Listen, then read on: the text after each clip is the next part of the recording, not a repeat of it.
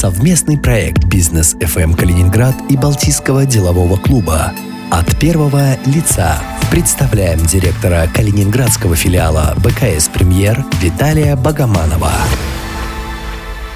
студии Антон Хоменко. Здравствуйте. Сегодня у меня в гостях э, руководитель калининградского филиала компании БКС Премьер Виталий Богоманов. Виталий, привет. Поговорим сначала о том, э, собственно, как компания БКС появилась на региональном рынке. Это было очень давно, что э, мало кто уже помнит. Но я, например, не помню эту историю. Но ты наверняка, потому что ты стоял у истоков этой компании. В каком статусе ты был на момент появления филиала в Калининграде и при каких обстоятельствах это произошло? Филиал БКС в Калининграде открылся одним из первых э, среди региональных. Э, это было в далеком 2003 году. А я в нем появился в 2004 э, сразу директором. Мы перешли с командой сотрудников из другой инвестиционной компании.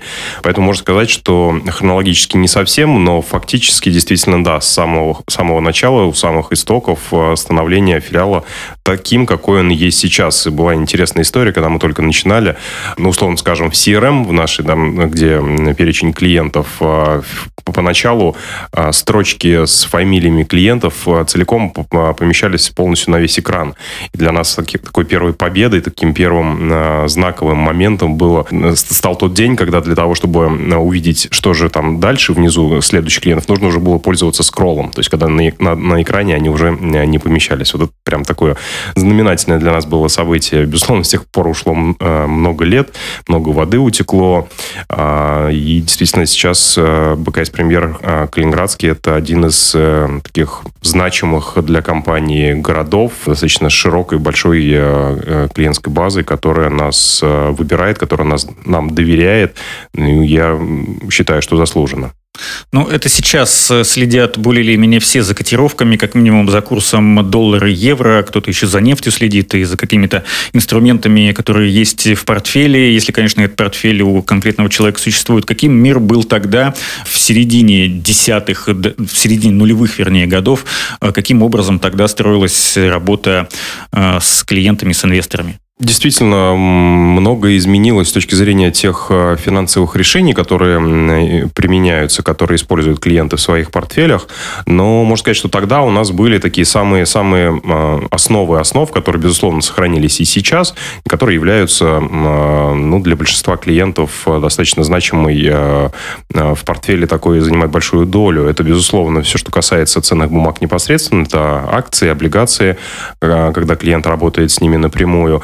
И тогда были паевые фонды, которые, безусловно, и сейчас здравствуют, и достаточно большое количество инвесторов используют их для размещения своих средств. Но, по сути, вот это все, что было а, на тот момент из линейки а, продуктов. Сейчас, безусловно, с развитием рынков, с развитием финансовых инструментов и в мире, и в России, количество инструментов кратно увеличилось, их действительно много, они постоянно меняются, появляются какие-то новые.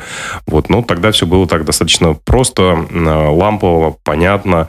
И первые клиенты, безусловно, это были те, кто, ну, скажем так, фанаты э, не только были мы своего дела, но и клиенты были фанаты нашего дела, потому что действительно были увлеченные люди, которым было интересно заниматься э, инвестированием. То есть э, тогда мало кто вообще понимал, что такое рынок ценных бумаг э, вообще в России.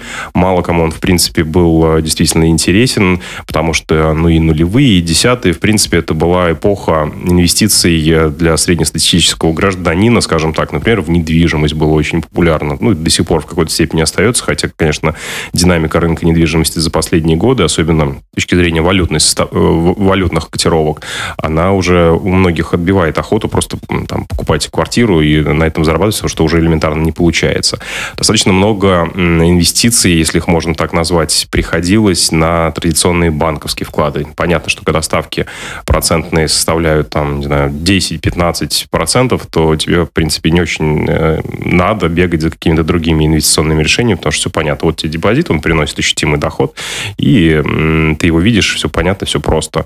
Вот. Э, сейчас, когда ставки снижаются последние годы, и на текущий момент она ну, практически исторически исторически такие минимальные значения и с, с точки зрения ключевой ставки, и с точки зрения а, ставок по банковским депозитам, все это, безусловно, подстегивает интерес а, инвесторов уже вот к этому направлению. Наших первых клиентов, возвращаясь к ним, действительно мы помним, это действительно наши а, друзья, многие а, по-прежнему работают с нами, кто-то а, заходит в гости иногда, и мы действительно очень тепло их а, и вспоминаем, и встречаем, потому что, да, мы, по сути, росли вместе с ними. Сейчас, если я у тебя спрошу в 2020 году, как э, сберечь свой кошелек, как средство в нем, основной совет, который ты дашь, это диверсифицировать. То есть не держать все яйца в одной корзине, что-то хранить в долларах, что-то в евро, ну и оставлять в рублях. Тогда, э, в середине нулевых, вот этот совет был актуален? Ну, этот совет актуален на самом деле всегда. Вопрос, э, с помощью чего ты можешь делать диверсификацию своего портфеля, так как э, вариантов было, в принципе, не так уж и много. Диверсификация могла быть тогда только внутри одного класса активов. Ну, то есть, например, если ты инвестируешь в акции, то собрать портфель из различных э, акций. Валютные инструменты с точки зрения именно инвестиций, они, наверное, появились уже больше позже, потому что и торги валюты на московской бирже доступные для обычных там, инвесторов, там, для физических лиц, это уже середина десятых годов. Боевые фонды или какие-то другие инструменты в валюте тоже появились позже, поэтому э, диверсификация, безусловно, была актуальна, но, безусловно, сейчас делать это все намного проще и ну, доступнее, я бы сказал. С тех пор сильно поменялась и отрасль в принципе, и компания, потому что БКС был одним из первых в России, кто вообще, во-первых, внедрил подход персонального финансового планирования, ключевой особенностью которого является то, что инвестор должен вкладывать свои деньги, соответственно, своему инвестиционному профилю. Это означает, что если ты, в принципе, консерватор, то какие-то рисковые вложения тебе, в принципе, не подходят, тебе их нельзя делать. И БКС а, действительно был пионером такого подхода в России, потому что во всем мире это давно прописано на уровне законодательства, какому классу инвесторов какие инструменты подходят, какие категорически запрещены, вплоть э, до санкций в случае, если а, этому инвестору все-таки предложат предложит какой-то неподходящий э, вариант. БКС в России это начал делать достаточно давно, и вот буквально только в 2018 году а, уже на, на уровне законодательства э, эти инициативы, в том числе с участием БКС разработанные, приняли вот такие не только рекомендательные, но, но и обязательные э, черты, и существует закон о инвестиционном консультировании, в соответствии с которым сейчас в значительной степени уже это сам процесс консультации, сам процесс формирования портфеля для клиента, того, какие какие инструменты туда могут быть включены, он стал уже вот теперь законодательно э, регулироваться, и есть определенные санкции за несоблюдение этих вещей. А насколько конкурентный рынок, на котором ты работаешь, сколько аналогичных компаний появилось за время существования БКС Премьера, и в чем основное преимущество БКС перед ними? Но если говорить именно об, о компаниях, об инвестиционных компаниях, то, по большому счету, их за последнее время стало даже меньше, чем их было тогда, потому что это все-таки действительно очень специфическая отрасль, требующая достаточно серьезных вложений с точки зрения капитала, с точки зрения исследования требованиям а, относительно лицензии, с а, соблюдения целого ряда а, процедур контроля, которые должны в компании обязательно осуществляться. Поэтому такой, скажем, порог на вход в эту отрасль, он достаточно высокий. В то же время нельзя сказать, что это прям такое, такая золотая жила, где там достаточно как бы начать, и клиенты сами пойдут, и прибыль начнет сама образовываться. Это действительно бизнес такой достаточно, ну, которым нужно заниматься и, э, и развивать для того, чтобы он был э, для компании прибыльным.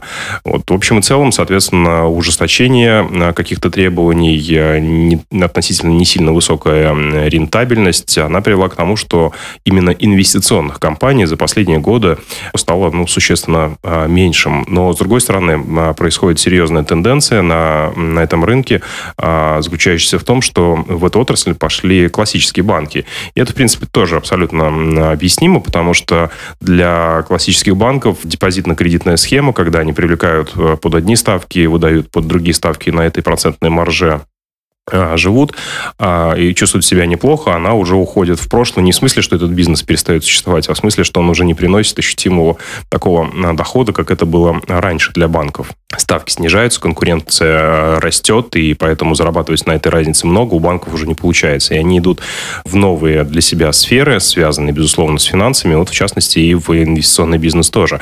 Поэтому за последние годы, скажем так, конкурентное поле у нас э, оно пополнилось за счет того, что некоторые банки начали достаточно активно э, эти направления развивать. Некоторые, в частности, даже с, с помощью БКС, работая э, с нами, перенимая технологии, а потом уже направляясь дальше дальше в самостоятельное плавание, вот они, собственно говоря, достаточно неплохо э, себя в этом направлении чувствуют. Мы видим эту конкуренцию, мы, безусловно, чувствуем, но и компания, и я уверен в том, что вообще конкуренция – это хорошо. Это хорошо, безусловно, для потребителя, потому что он в результате получает более качественный продукт по более низкой цене, но и для самой компании это тоже хорошо, потому что когда ты сидишь в своем болоте и рядом нет каких-то конкурентов, которые заставляют тебя шевелиться, то, ну, рано или поздно в, этом, в это болото может и затянуть окончательно. А так э, ты действительно всегда должен понимать, что сейчас востребовано, предлагать клиентам самый, самый, самый качественный сервис по наиболее адекватной доступной цене. И, собственно, это и происходит. БКС потому и является одним из э, признанных лидеров рынка по различным совершенно показателям. Об этом можно судить по клиентской базе, по количеству активных клиентов, по оборотам, по географическому присутствию, по широте а, линейки по, люб, по любым практически критериям об этом можно судить.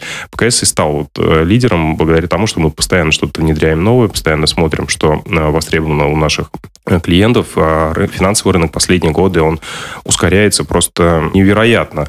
Ну, скажем, один из таких показателей – это количество физических лиц, которые имеют счета на московской бирже. Буквально на конец прошлого года, на 31 декабря 2019 года, вся эта статистика есть на сайте Мосбиржи, количество количество физлиц россиян, у которых были открыты счета, составляло 3 миллиона 800 тысяч человек. Сейчас это уже 6 миллионов э, по итогам августа, то есть э, чуть больше, чем за полгода. Эта цифра ну, практически удвоилась. И последние, каждый месяц э, просто рекордные показатели по количеству открываемых счетов, по количеству людей, физлиц, которые приходят на этот рынок. Безусловно, это связано вот с теми тенденциями, о которых я говорил, о снижении ставок по депозитам, о не, неинтересных классических инвестициях, в частности, в недвижимость, и о том, что многие э, банки и инвестиционные компании за счет новых технологических решений, в частности, мобильных приложений, позволяют а, инвестировать уже с минимальными суммами, делать этот э, инструмент э, ну, реально доступным каждому, и открытие счетов становится ну, достаточно простым. Буквально одно-два нажатия кнопки в мобильном приложении, у тебя открыт счет, еще одно нажатие, он пополнен деньгами, и ты можешь уже заниматься инвестициями. Хорошо ли это или плохо, на самом деле, это отдельный вопрос, потому что все-таки инвестиции... Вот, это... я как раз и хотел спросить, потому что сейчас э, инвестиционное направление есть у каждого крупного банка, можно перечислять их, можно да. нет. Э, ты устанавливаешь приложение, и создается иллюзия, что очень легко. Вот сейчас я куплю этих акций, они вырастут через какое-то время, я их продам. То есть, вот э, с этой точки зрения, как ты считаешь, что, какой совет можно дать людям, которые там условный, там, не знаю, Сбер инвестиции себе устанавливают и думают, что буквально через месяц они станут миллионерами. Безусловно, все-таки... С точки зрения банков, да, это правильно развиваться и в другом направлении, но с точки зрения физических лиц, людей, которые никогда этим не занимались. И а... вот они получили доступ. Угу. Ну, на самом деле, все-таки вот те, кто открывают эти счета, чаще размещают через них достаточно некрупные не, не суммы. Это действительно стало доступным практически с любой суммой, с, там, с несколькими тысячами рублей, с несколькими сотнями долларов. И поэтому, по большому счету, я думаю, что большинство этих инвесторов не воспринимают вообще этот процесс инвестиций как что-то серьезное. То есть для них это больше такой э, фан, там, да, получить новый опыт и действительно что-то заработать. Поэтому я думаю, что у большинства из них, в случае, если они они терпят убытки, большой, прям серьезной какой-то трагедии не происходит. Но, тем не менее, есть все-таки и те, кто таким образом могут терять достаточно существенные суммы при инвестиции. И, безусловно, основной э, совет – это все-таки понимать, что технически процесс стал предельно простым. Но с точки зрения сути, он проще совершенно за последние годы не стал. Это только кажется, что ты покупаешь там ту или иную акцию или тот или иной финансовый инструмент, и все, ты в дамках, ты миллионер, ты король, там вложил 100 долларов, а на завтра проснулся Джорджем Соросом конечно, бывают такие примеры тоже, особенно в последние годы, когда у нас бум технологических компаний, когда акции Tesla за последний год выросли в, там, на сотни просто процентов. Apple, э, знаменитый Fang, это Facebook, Amazon, Apple, Microsoft, Netflix, Google, это... Zoom, опять же. Zoom на сотни процентов за день просто растет, поэтому Безусловно, это действительно э, такая подтвержденная фактами, но все же иллюзия того, что все очень просто, все очень легко. Вложи один доллар, на завтра у тебя там будет э, дерево с, э, золотыми. А, это не всегда так работает, продолжаться вечно, безусловно, не может, поэтому с точки зрения совета это либо действительно подходить, э, относиться к этому легко и просто, и как в случае, когда вы на этом хорошо зарабатываете, но точно так же тогда и относиться к этому так же легко и просто, когда вы теряете. Вот. Либо, если вы не готовы, в принципе, терять, мероприятия, хотите, чтобы это действительно было для вас каким-то более-менее прогнозируемым, понятным источником э, дохода, будь то дополнительного или основного, то все-таки начать э, разбираться в сути вопросов, в понимании того, как это как эти рынки живут, почему на те или иные активы дорожают или дешевеют. Ну и, скажем так, классический подход к инвестированию, он не перестал быть актуальным. Портфельное инвестирование, портфельный подход, а, диверсификация, о которой мы сегодня уже говорили, это те или иные методы анализа, это все то, что работало, работает и будет работать. Поэтому, если вы хотите, чтобы ваши инвестиции действительно были более-менее понятными и прогнозируемыми, а, в вопросе разобраться нужно. А здесь вот уже встает вопрос, каким образом во всем этом разбираться и как понять все-таки, какой действительно инструмент подходит в данном в вашем конкретном случае.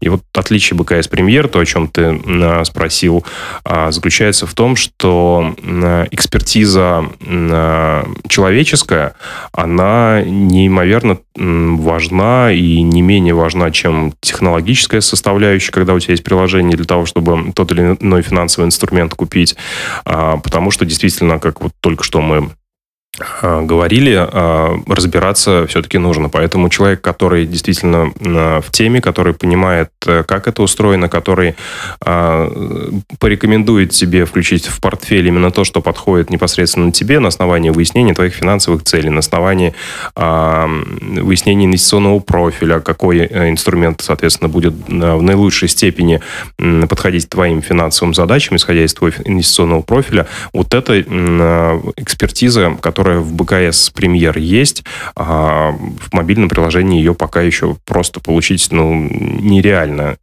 И действительно, вот наша команда а, сотрудников, которые работают а, со мной в, а, в Калининграде, многие из них работают уже долгие годы.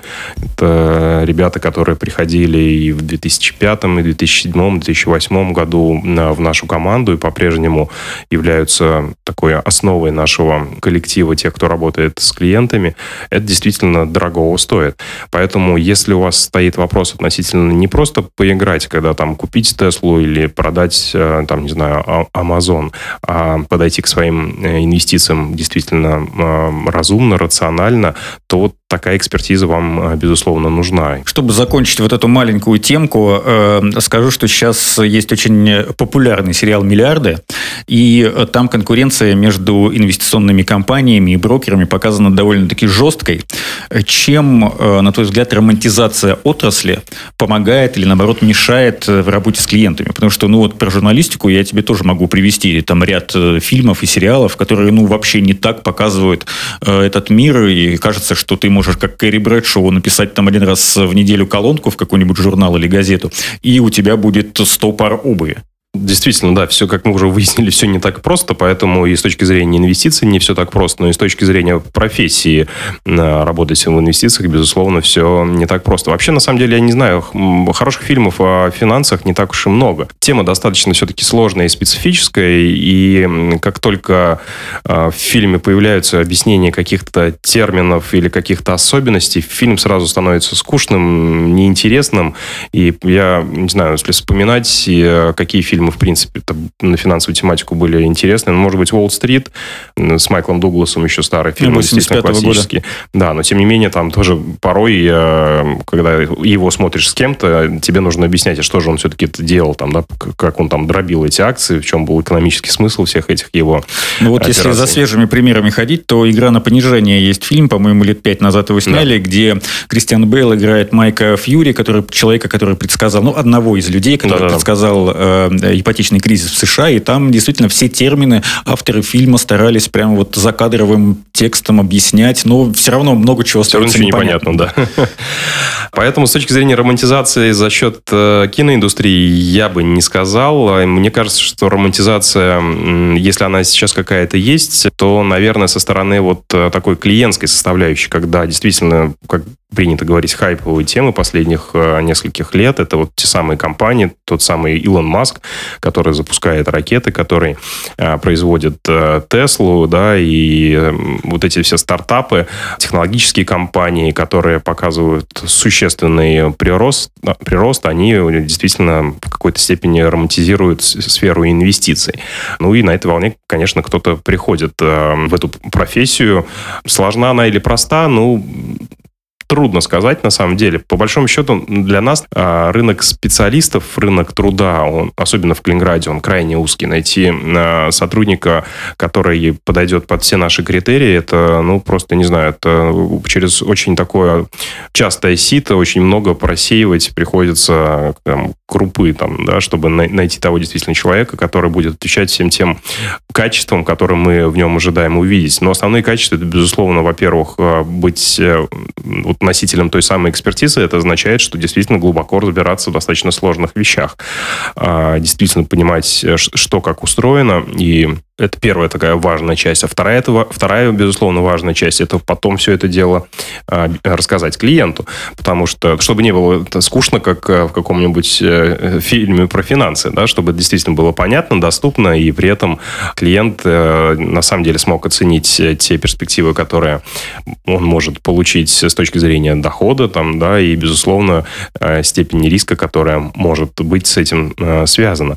Поэтому ну, сотрудник сотрудниками порой приходится достаточно сложно, на самом деле, с точки зрения поиска новых. Не могу не коснуться темы коронавируса. Как вся эта история повлияла, ну, прежде всего, наверное, на поведение клиентов и, соответственно, на работу с ними? Вообще кризисы для нас, э, как для компании, как для сферы бизнеса, они немножко по-другому работают. Э, работ... Я на этом рынке с 2002 года, поэтому уже не один э, российский и международный кризис застал. В такие моменты мы видим достаточно активный приток новых клиентов, новых денег, потому что э, понимание, что в э, кризис можно купить качественный актив по значительно более низкой цене, чем э, у него должна быть в обычное время, чем справедливая э, цена, стоимость, оно у многих присутствует. И поэтому, безусловно, всегда вот в такие периоды мы видим сверх э, востребованность э, инвестиций, мы видим, что приходят новые клиенты, приходят новые активы, и по этим показателям у нас получаются рекордные там, кварталы или рекордные годы. И коронакризис не стал каким-то исключением, особенно благодаря тому, что он был рукотворным, он был быстрым. Снижение, которое было на рынках, это был конец февраля, начало а, марта, и с тех пор мы видим, что большинство активов уже либо восстановились до своих первоначальных уровней, которые были до кризиса, либо уже даже превысили их, как, скажем, а, американские акции, как индекс высоких технологий, вот все те компании, про которые мы сегодня достаточно много уже говорили. И, безусловно, те, кто инвестировал в эти э, инструменты в апреле, они на текущий момент э, за неполные полгода получили очень-очень хорошую отдачу и э, на свой вложенный капитал. И поэтому кризисы, они приходят и уходят, но они дают возможность э, чуть более выгодно разместить свои средства. В то же время, если говорить вообще о кризисах, то чему научил меня, в принципе, фондовый рынок, это понимание, что все проходит. И, соответственно, и всегда за взлетом бывает снижение, и снижение никогда не бывает окончательным. Все, мы здесь вот внизу, как бы, и, и тут все и останемся. Никогда такого не бывает. Снижения, они все-таки тоже э, проходят.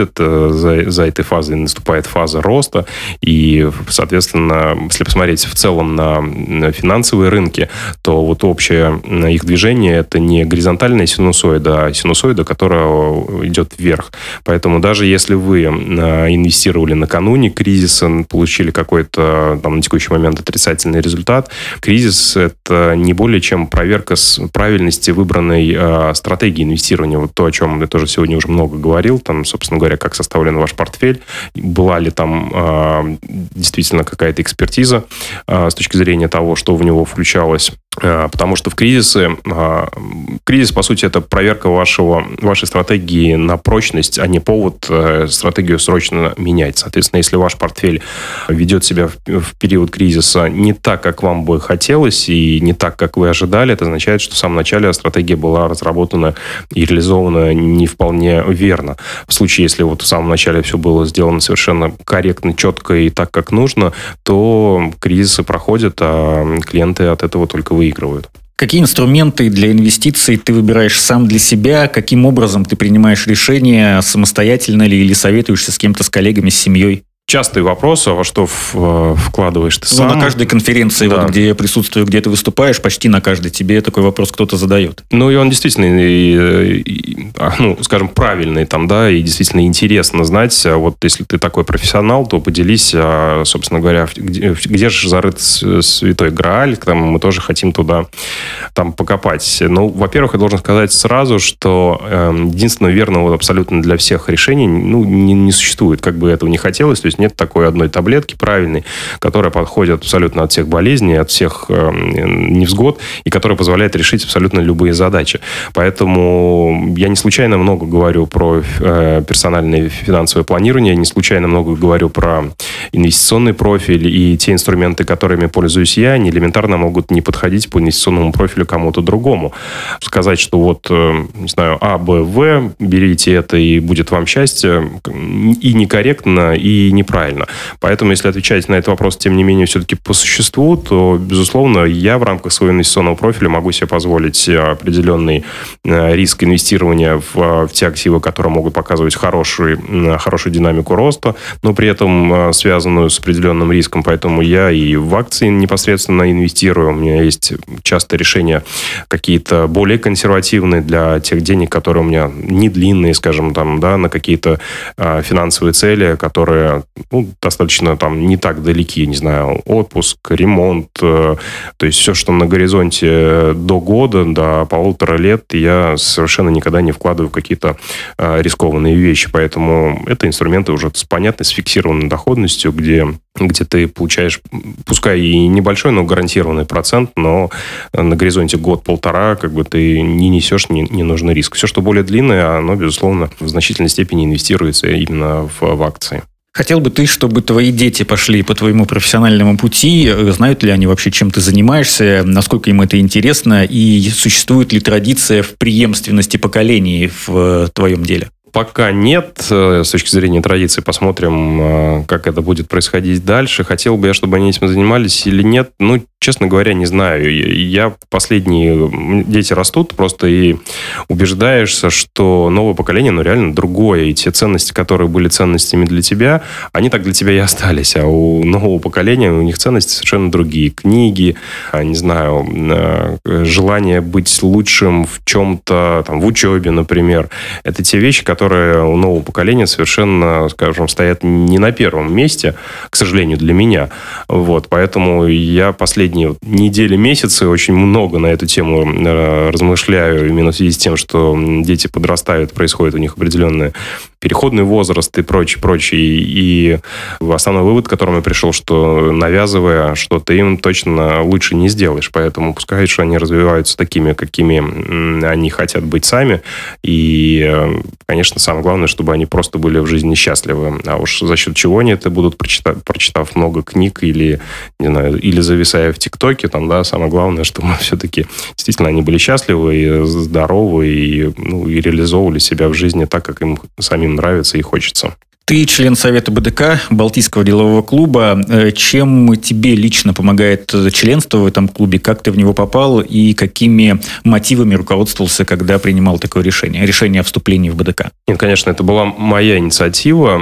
Я считаю, что Балтийский деловой клуб в Калининграде, да и не только в нашем регионе, это самое активное сообщество э, бизнесменов, предпринимателей, а, которое существует не для галочки, существует не потому, что, в принципе, так, на, так должно быть, надо просто где-то числиться, а потому что людям, членам Балтийского делового клуба, интересно в нем находиться, интересно а, общаться друг с другом. Изначально БДК был объединением выпускников программы «Развивай свою фирму», поэтому одной из а, таких а, ключевых а, компетенций, которая цена для тех, кто входит в члены клуба и, в принципе, для, для жизни клуба, это обучение, постоянное а, развитие, обучение совершенно э, разным вещам. Поэтому и, и это находит у меня большой отклик с точки зрения моих интересов. Ну и в частности в БДК на, на текущий момент я в том числе отвечаю именно за это направление.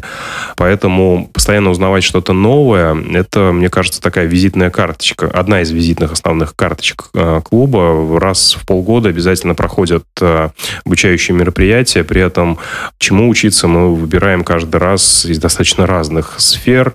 Порой это бывают чисто какие-то бизнесовые э, истории, а порой это совершенно про культуру или про личностное развитие. И мы стараемся их э, сочетать, эти различные темы, чтобы всем членам клуба это было э, действительно интересно. Развитие, обучение – это, мне кажется, один из таких основных драйверов клуба. Помимо этого, безусловно, это вот то общение, о котором я говорил. Общение между членами клуба различного статуса с точки зрения бизнеса бизнеса. Там есть э, владельцы совершенно э, разного по размерам уровня бизнеса компаний. И когда у тебя есть возможность э, пообщаться с действительно человеком, который добился многого, и у тебя есть возможность задать ему тот или иной вопрос, услышать ответы и применить его потом в своей жизни или в своем бизнесе, мне кажется, это очень дорогого стоит. Мне нравится то, что в Балтийском деловом клубе отношения внутри клуба складываются поистине такие даже не просто клубные, а ну, в какой-то степени даже семейные. То есть э, ты, ты не просто один из э, какого-то сообщества э, людей, объединенного по каким-то формальным признакам, а действительно люди, которые очень с большой теплотой друг к другу относятся. Это проявляется и просто при встрече. Для, для тех, кто, не знаю, видит это в первый раз, наверное, достаточно странным видеть, что взрослые люди при встрече обнимаются. Ну, это такая одна из традиций, которая существует существует в клубе.